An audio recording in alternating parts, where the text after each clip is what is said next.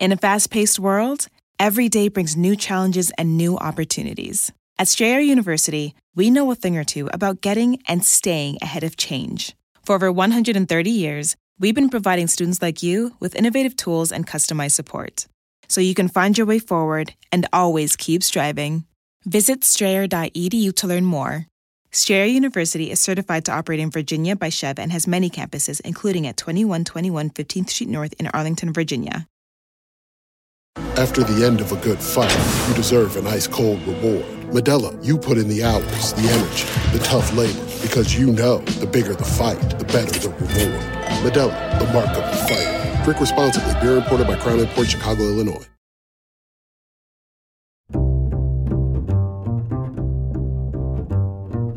I'm Alan Alda, and this is Clear and Vivid conversations about connecting and communicating.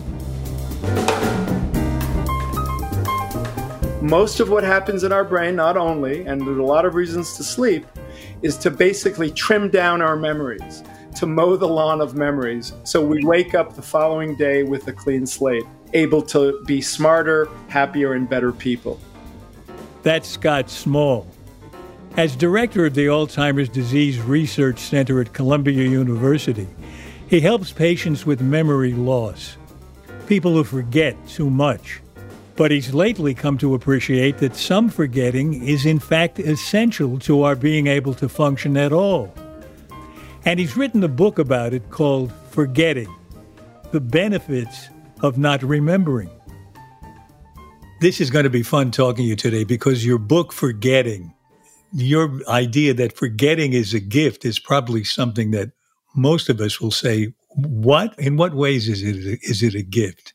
Yeah, well, the first thing I'll say, Alan, is that it was a surprise to me as well. Uh, yeah. In other words, I would say even broader, it was a surprise. It is a surprise to the field. And by the field, I mean people like me who have dedicated our careers to trying to cure memory loss in, in, in association with disease even in the basic sciences, there's always been the sense that forgetting is bad.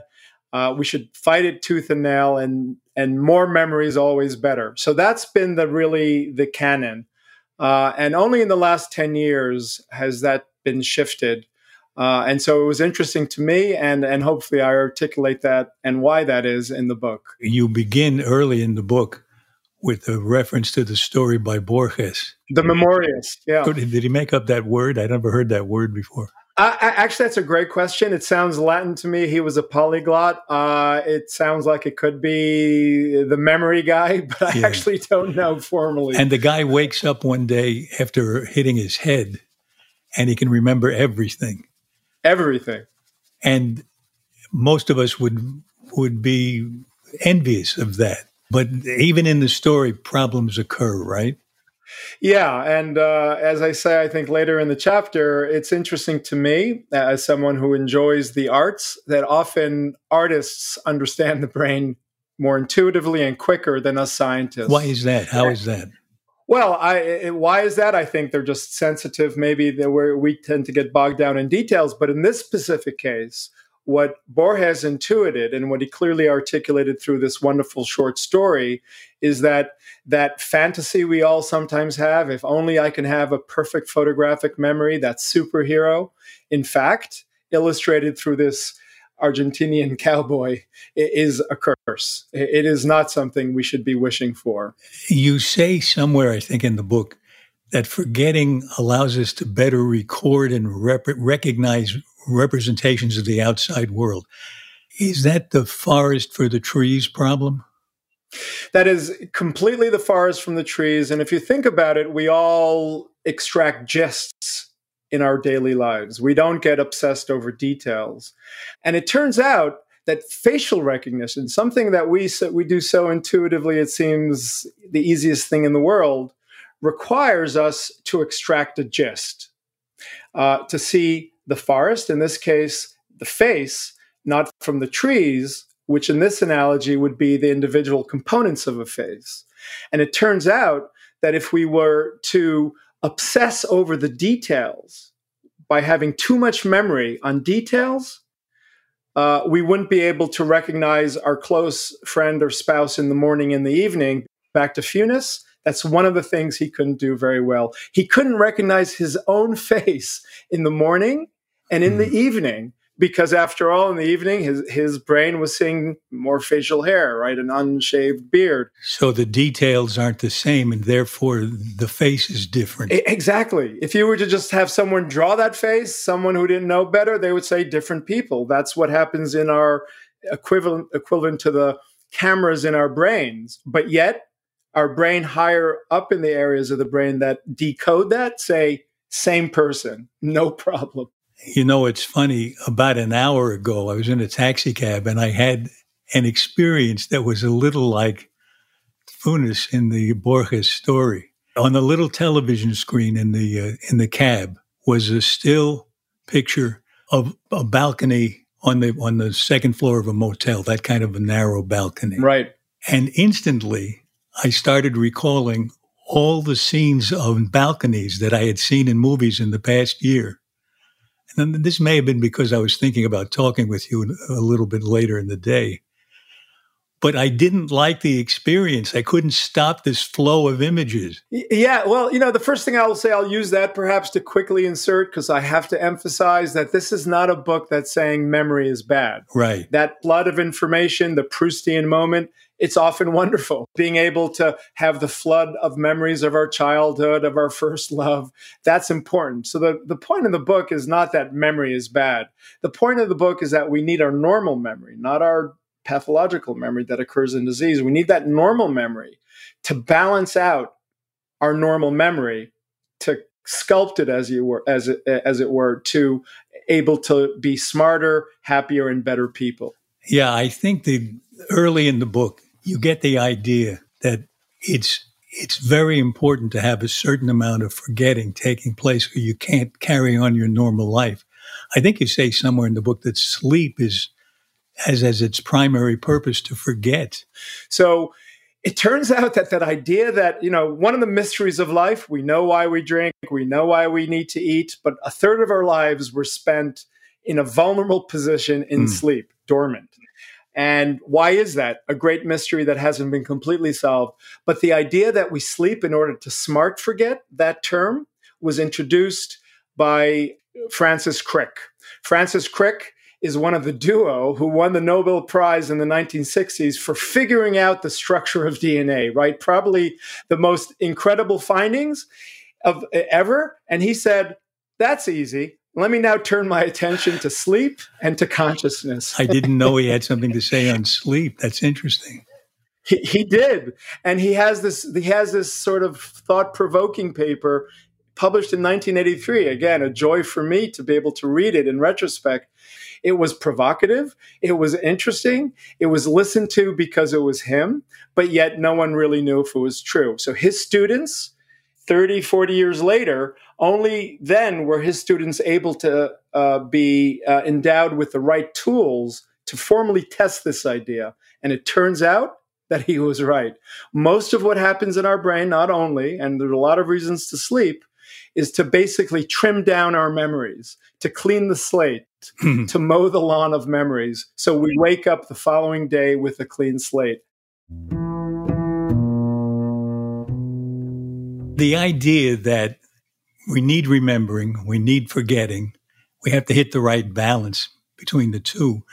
And I, I get the impression that you make a clear distinction between forgetting of a pathological kind and, and distinguishing that not only from the useful forgetting we've been talking about, but also distinguishing it from forgetting that occurs to most of us because of our age as we grow older, we tend to forget a little more. But that's different from, say, Alzheimer's, right? Right. So, first of all, it's a really important question because it's important that I clarify at the get go, Alan, that there are really, I'm making a very clear distinction from what I call pathological forgetting, the forgetting I see in my patients in my clinic at, at Columbia University. And these are patients who have pathological forgetting, which one easy way to identify it or to, to define it is anything that worsens from one's baseline. Then, when I'm presented with a person, a patient who complains of that, then I need to decide is it a disease Or is it just the normal wear and tear of aging? Both of them cause pathological forgetting, but of different sorts. If I could give an analogy, Alan, I wear glasses, reading glasses, because my vision suffered the normal wear and tear of aging. It's not a, dis- a disease, it occurs in all of us, but yet it's pathological uh, vision, and therefore I need these corrective glasses.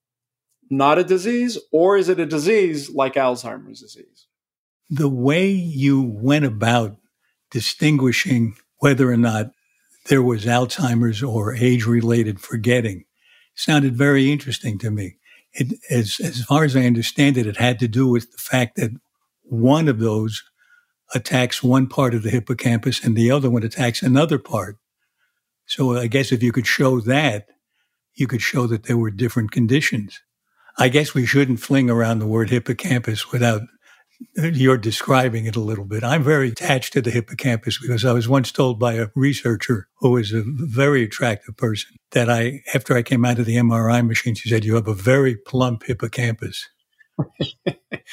well, first of all, it's an occupational hazard to talk with me because what I do for a living is evaluate someone's brain and cognitive abilities. And the second I just even chit chat with someone socially, I can't help but start wondering, well, how good is that part of the brain? How good is that other? And just hearing you and knowing of uh, a little bit about you, I know that your hippocampus is plump. We don't always need sophisticated tools like MRIs to to arrive at that conclusion. But but what does a plump hippocampus mean? What what do we mean when we say someone's hippocampus is functioning well? I think we're actually lucky that we have the perfect analogy. We have the uh, the personal computer that I'm sitting in front of. I, I gather you are as well. And so, if I type a document, typing something on a document, and I turn my computer off, I've lo- lost that information forever. That's memory loss. If I want to save that information and store it in my hard drive, keep memory alive, I need to click save, right? Every computer program has that click save function, which effectively takes that information from my screen and moves it to my hard drive. That, in a very simple sense, is what the hippocampus does. The hippocampus is the click save function in our brains. And so if there are few people, I've met a few of these people who really, because of an accident or, or, or an infectious disease, their hippocampus is removed if you think about it for a second, if you were to talk to them, they their memory is okay because they're as long as their their computer is on, the memory's in their memory in, in their minds. But the second they're pulled away for a few minutes, or if you see them tomorrow, it's like they've seen you for the first time. They can never save any new information. I know. I interviewed someone like severely damaged hippocampus, and he could remember with great detail the route he took to school when he was a child, but he couldn't remember what we had talked about three minutes earlier. He would tell me the same story over and over um, again. If I may, I'll use that. I'll use that example. So that patient that you met, the one I met, they had no click save function. They could not move any new information into their memory stores, and therefore they could not remember anything new. But what they did have, what the, your patient had, my patient had, was an intact ability to click open. So let's go back to the computer mm-hmm. metaphor. You type something in your computer, a document, you click save, it's in your hard drive. You come back tomorrow, you want to open it and edit it. You, again, go to that function in your computer uh, app that says click open or open or search and it opens up all your files and you find that right file. That's the retrieval mechanism of your computer. And that's a retrieval mechanism which more or less uh, uh, is um, its function is localized to the frontal cortex right behind our foreheads. So I can tell you already that if you're that person you were talking to can faithfully recall old information, his click open function was normal. Again, just like I told you I do, to anyone I meet, I can tell you that his prefrontal cortex was functioning normally. And that's a simple way of thinking about how memory is saved, stored, and retrieved in the brain.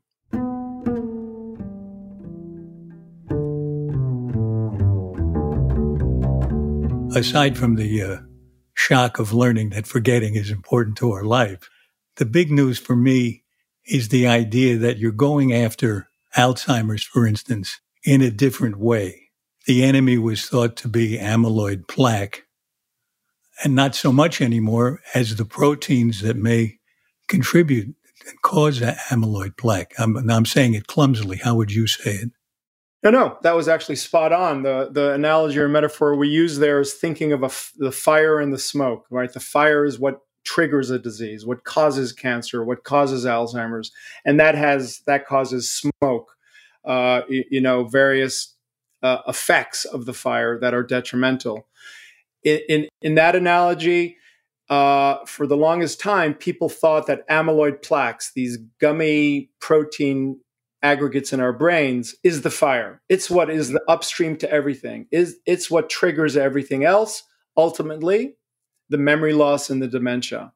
Now, there's a growing awareness that that might be wrong, that amyloid plaques might be the smoke, not the fire, because there are a number of pathways in our neurons that seem to be fundamentally broken in Alzheimer's that lead to plaques, but lead to many other things.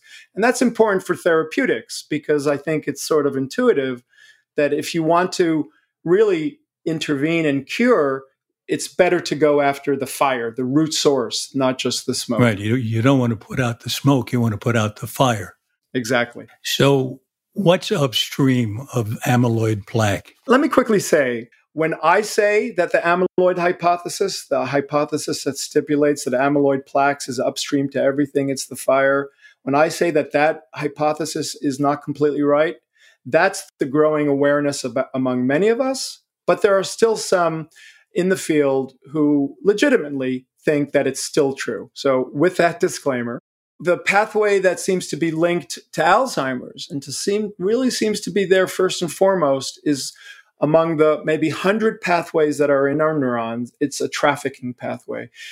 It's called trafficking because, in many ways, our neurons and every cell can be thought of as a train system or a subway system if you're a New Yorker or live in a big metropolitan area. You have different stations. In each station, proteins need to be delivered, and the ability to traffic proteins to each station is critical for the function of neurons in any cells.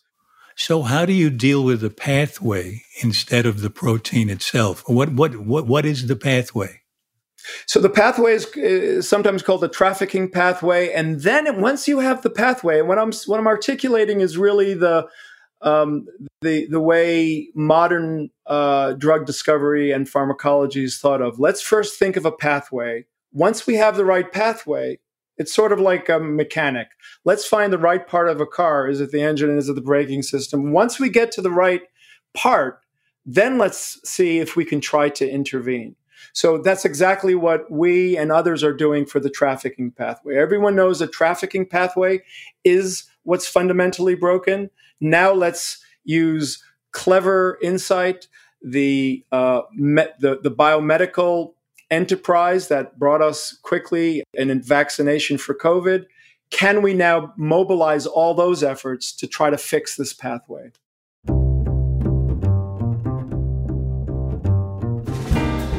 When we come back from our break, Scott Small describes how researchers can now turn up memory and separately turn up forgetting, at least in mice and how this research may one day help patients whose memories are either too dim or, in the case of PTSD, too vivid.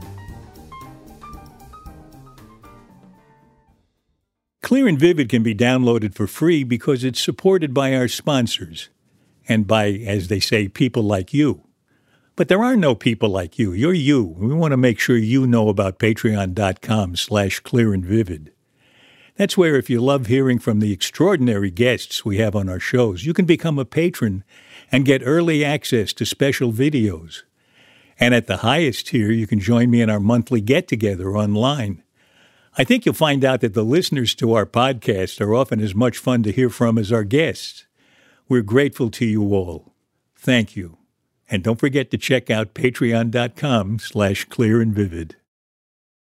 In a fast-paced world, every day brings new challenges and new opportunities. At Strayer University, we know a thing or two about getting and staying ahead of change.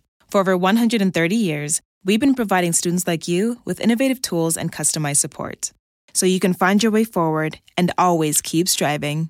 Visit strayer.edu to learn more.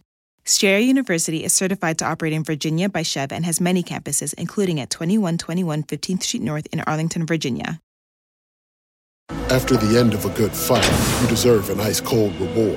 Modelo, you put in the hours, the energy, the tough labor, because you know the bigger the fight, the better the reward. Modelo, the mark of the fighter. Drink responsibly. Beer imported by Crown Imports Chicago, Illinois. This is clear and vivid, and now back to my conversation with Scott Small. You tell in your book and about encounters with your patient called Carl. And he seems to have been a spunky patient. Then you seem to have admired that.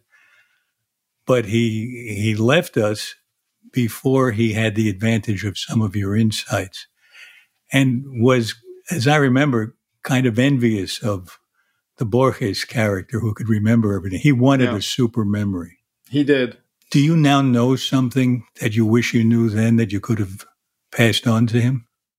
Yes, and in fact, dedicate the book to him in in some ways because he it, it was through patients like him who uh, were clearly thoughtful. And what he had really was just the kind of pathological forgetting that occurs with normal aging. So he didn't have Alzheimer's, and he was super smart. And he was a he was a New York City lawyer, so very argumentative. The kind of people I love as a New Yorker myself. And um, he and we had wonderful discussions and. Um, you know, I uh, at the time he he kept on saying, you know, I, will try anything, give me anything, and he tried a lot of things, even things that you wouldn't expect of someone like him, including meditation and everything else. And I am saddened. He he died ultimately of of heart disease. This was a few years ago, way before this new science of forgetting uh, really validated what the Borges story had said. So he thought the Borges story was just a nice parable on human on hubris. He said, "Yes, I get it. Borges is very clever, but I still want that super memory. It will help me in my in my in in my world." And uh, I am saddened that I don't have a I, I, I, I didn't have at the time what I have now is a better argument to hope to perhaps have convinced him that the new science of forgetting really does substantiate the point with a lot of good examples of why you need your forgetting to balance your memory. One example that really struck me was the experiment with mice, where once they learned a maze, if you changed one little aspect of the maze, it took them a while to relearn it, but it didn't take them tell me if I have this right. It, it, took them more time to learn the maze if you turned up the memory knob on their on their memory. Yeah.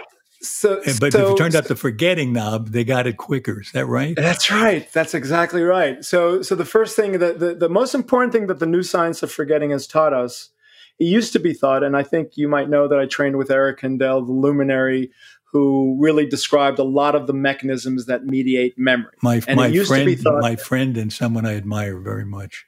Yes, and I feel the same way. Uh, he's truly my academic father, and we still talk regularly. He's he's just wonderful, and so um, it was all in the first 50 years into the science of memory. People like him isolated a group of mechanisms, pathways in the cell that govern memory. And then everyone figured in the old view that forgetting was just a, a faulty memory mechanism, a rusting of those pathways, right?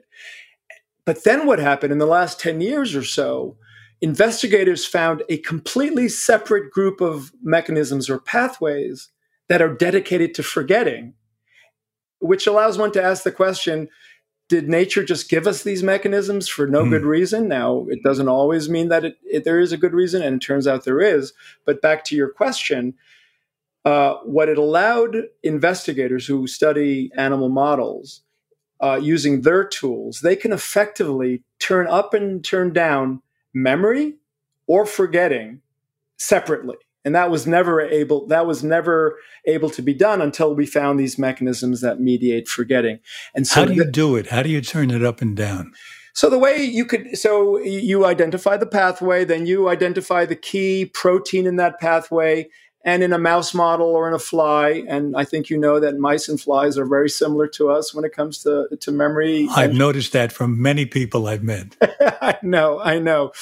Uh, it, it is an interesting, and it's a, it, it, if it's humbling, it should be. Where I, I say in my book, if I show a neuron to the most experienced neuroscientist, a neuron of a fly, a mouse, and a human, you can't tell the difference. Wow. And the proteins in these cells are nearly identical. Hmm. There are a lot of reasons why we are different, but when it comes to learning and memory, we're similar. So we can use those, we can um, use those animals to really understand a little bit about us, although we can also learn about us through certain conditions.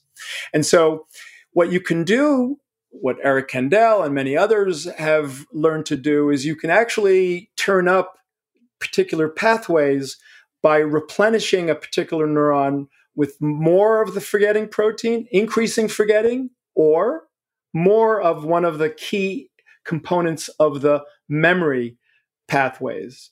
And that will turn up memory. And so when you think about, okay, you learn how to navigate from home to one's office, although in this last year we've been mainly at home. Uh, that's navigation, that's learning a maze, right? If suddenly there's a detour and you need to modify, not learn from scratch, just modify that route home or route to work. Intuitively, people will say, Well, I need more memory to do that. I just keep on tacking on more and more memory. It turns out that the more efficient way and the quicker way to learn that new route is by remodeling. So, if you think of a new home, you first have to sculpt down the old memory and only then do you build up the, the new memory and that sculpting down is forgetting so the quickest way to learn a modified maze is by having the forgetting knob turned up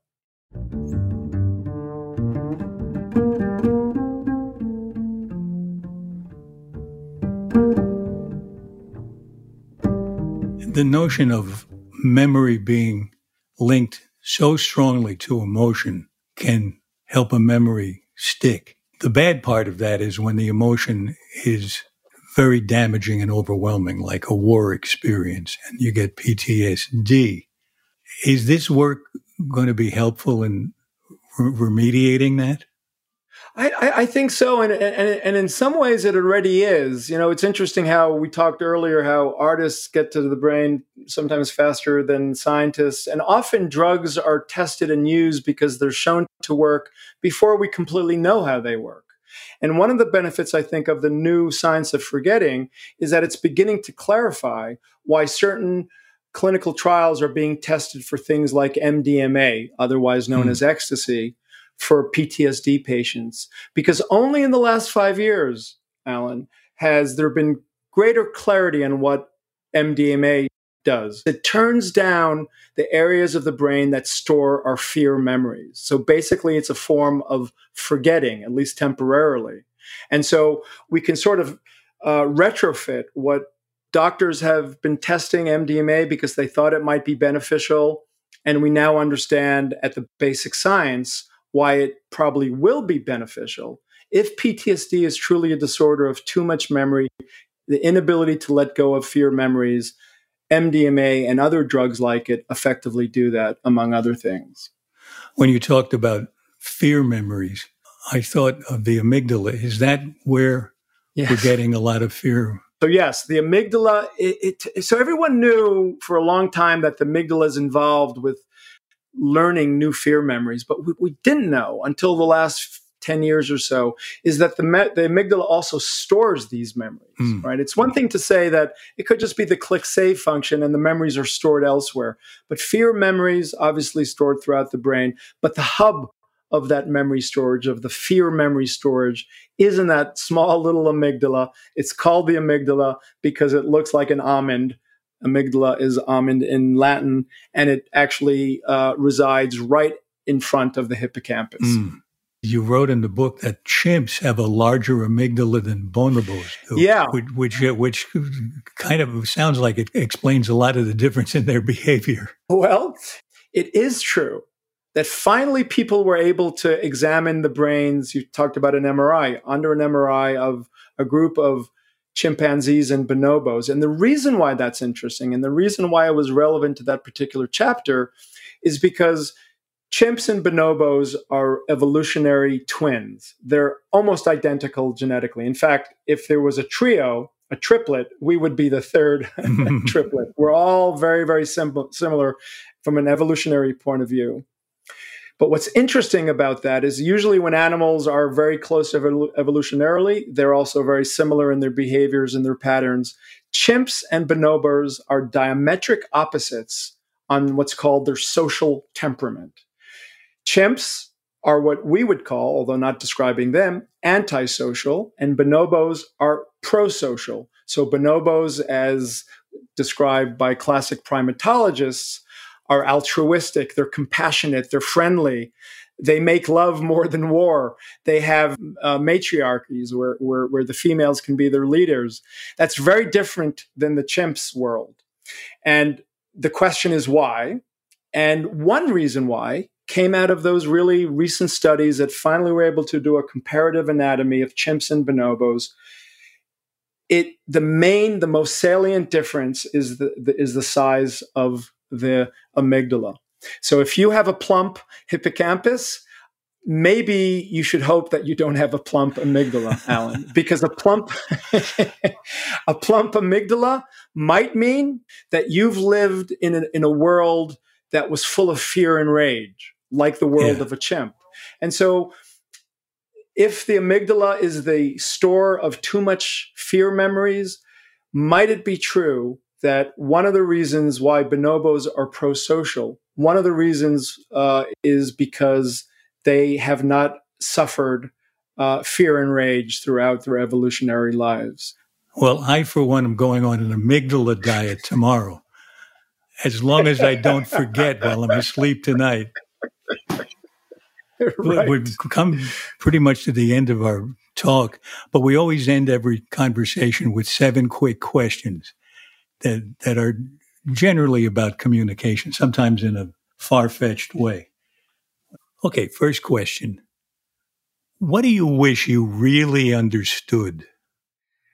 Well, I really would like to understand the metaphysics of living. And we talked about art. That's why I still engage in art. Scientists try to tackle that.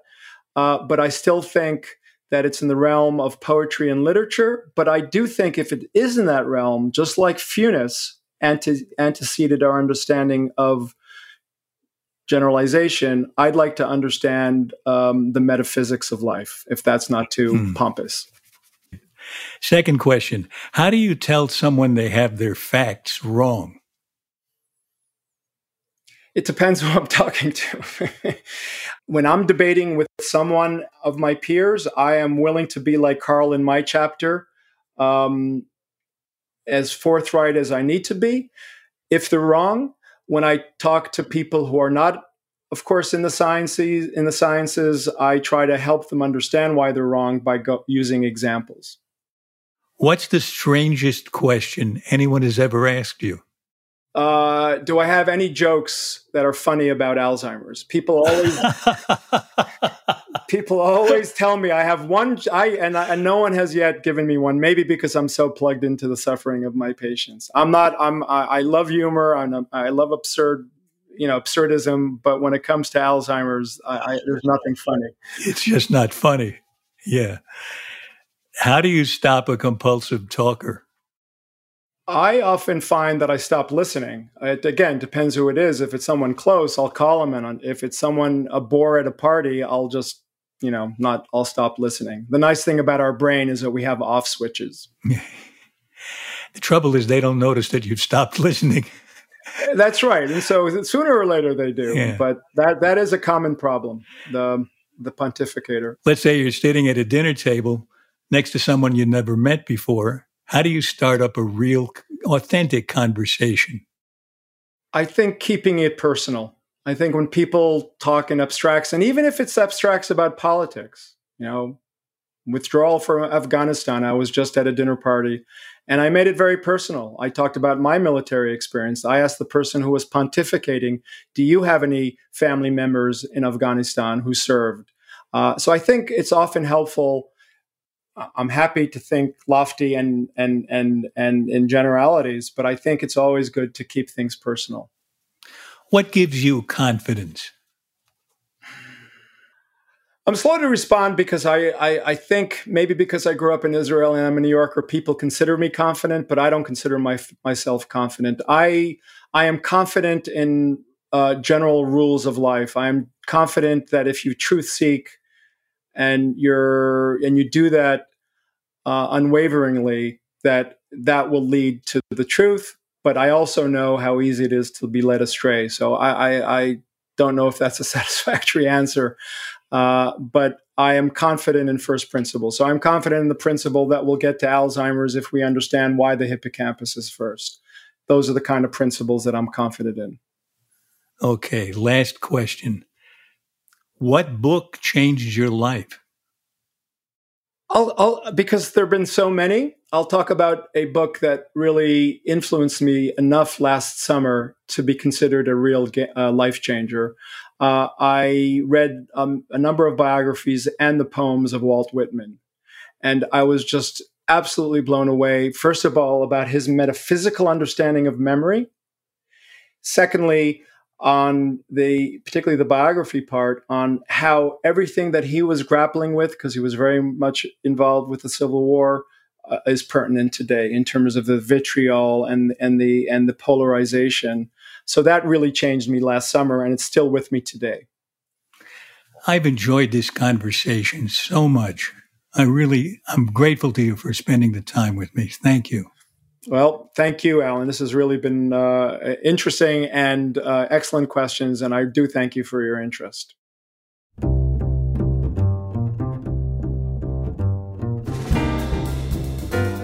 This has been clear and vivid. At least I hope so. My thanks to the sponsor of this podcast and to all of you who support our show on Patreon. You keep Clear and Vivid up and running. And after we pay expenses, whatever is left over goes to the Alda Center for Communicating Science at Stony Brook University. So your support is contributing to the better communication of science. We're very grateful. Scott Small is director of the Alzheimer's Disease Research Center at Columbia University. His new book is called Forgetting The Benefits of Not Remembering. This episode was edited and produced by our executive producer, Graham Chedd, with help from our associate producer, Jean Chimay. Our sound engineer is Erica Huang, and our publicist is Sarah Hill. You can subscribe to our podcast for free at Apple Podcasts, Stitcher, or wherever you like to listen.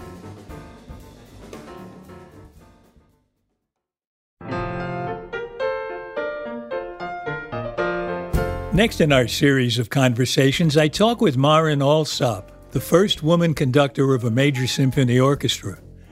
She recently stepped down from 13 years as conductor of the Baltimore Symphony, and she's about to begin a fall season that involves conducting in five different countries on three continents. Early in our talk, I raised a kind of impertinent question. Just what does a conductor actually do? The conductor is the messenger of the composer. It's almost like being a director. You know, you, you, you read the script and you have to bring the creator's words to life. For in my case, I have to bring the notes, the creator's notes to life through my musicians to the audience, all in the service of the composer. So it's acting as a conduit in many ways, and and perhaps that's so apropos that the term conductor was coined, because it really the conductor is the conduit for the musicians to each other, for the musicians to the audience, for the composer to the musicians, for the composer to the audience. So um, it's really it's really a multifaceted role. Marin Alsop Next time on Clear and Vivid. For more details about Clear and Vivid and to sign up for my newsletter, please visit alanalda.com. And you can also find us on Facebook and Instagram at Clear and Vivid, and I'm on Twitter at Alan Alda. Thanks for listening. Bye bye.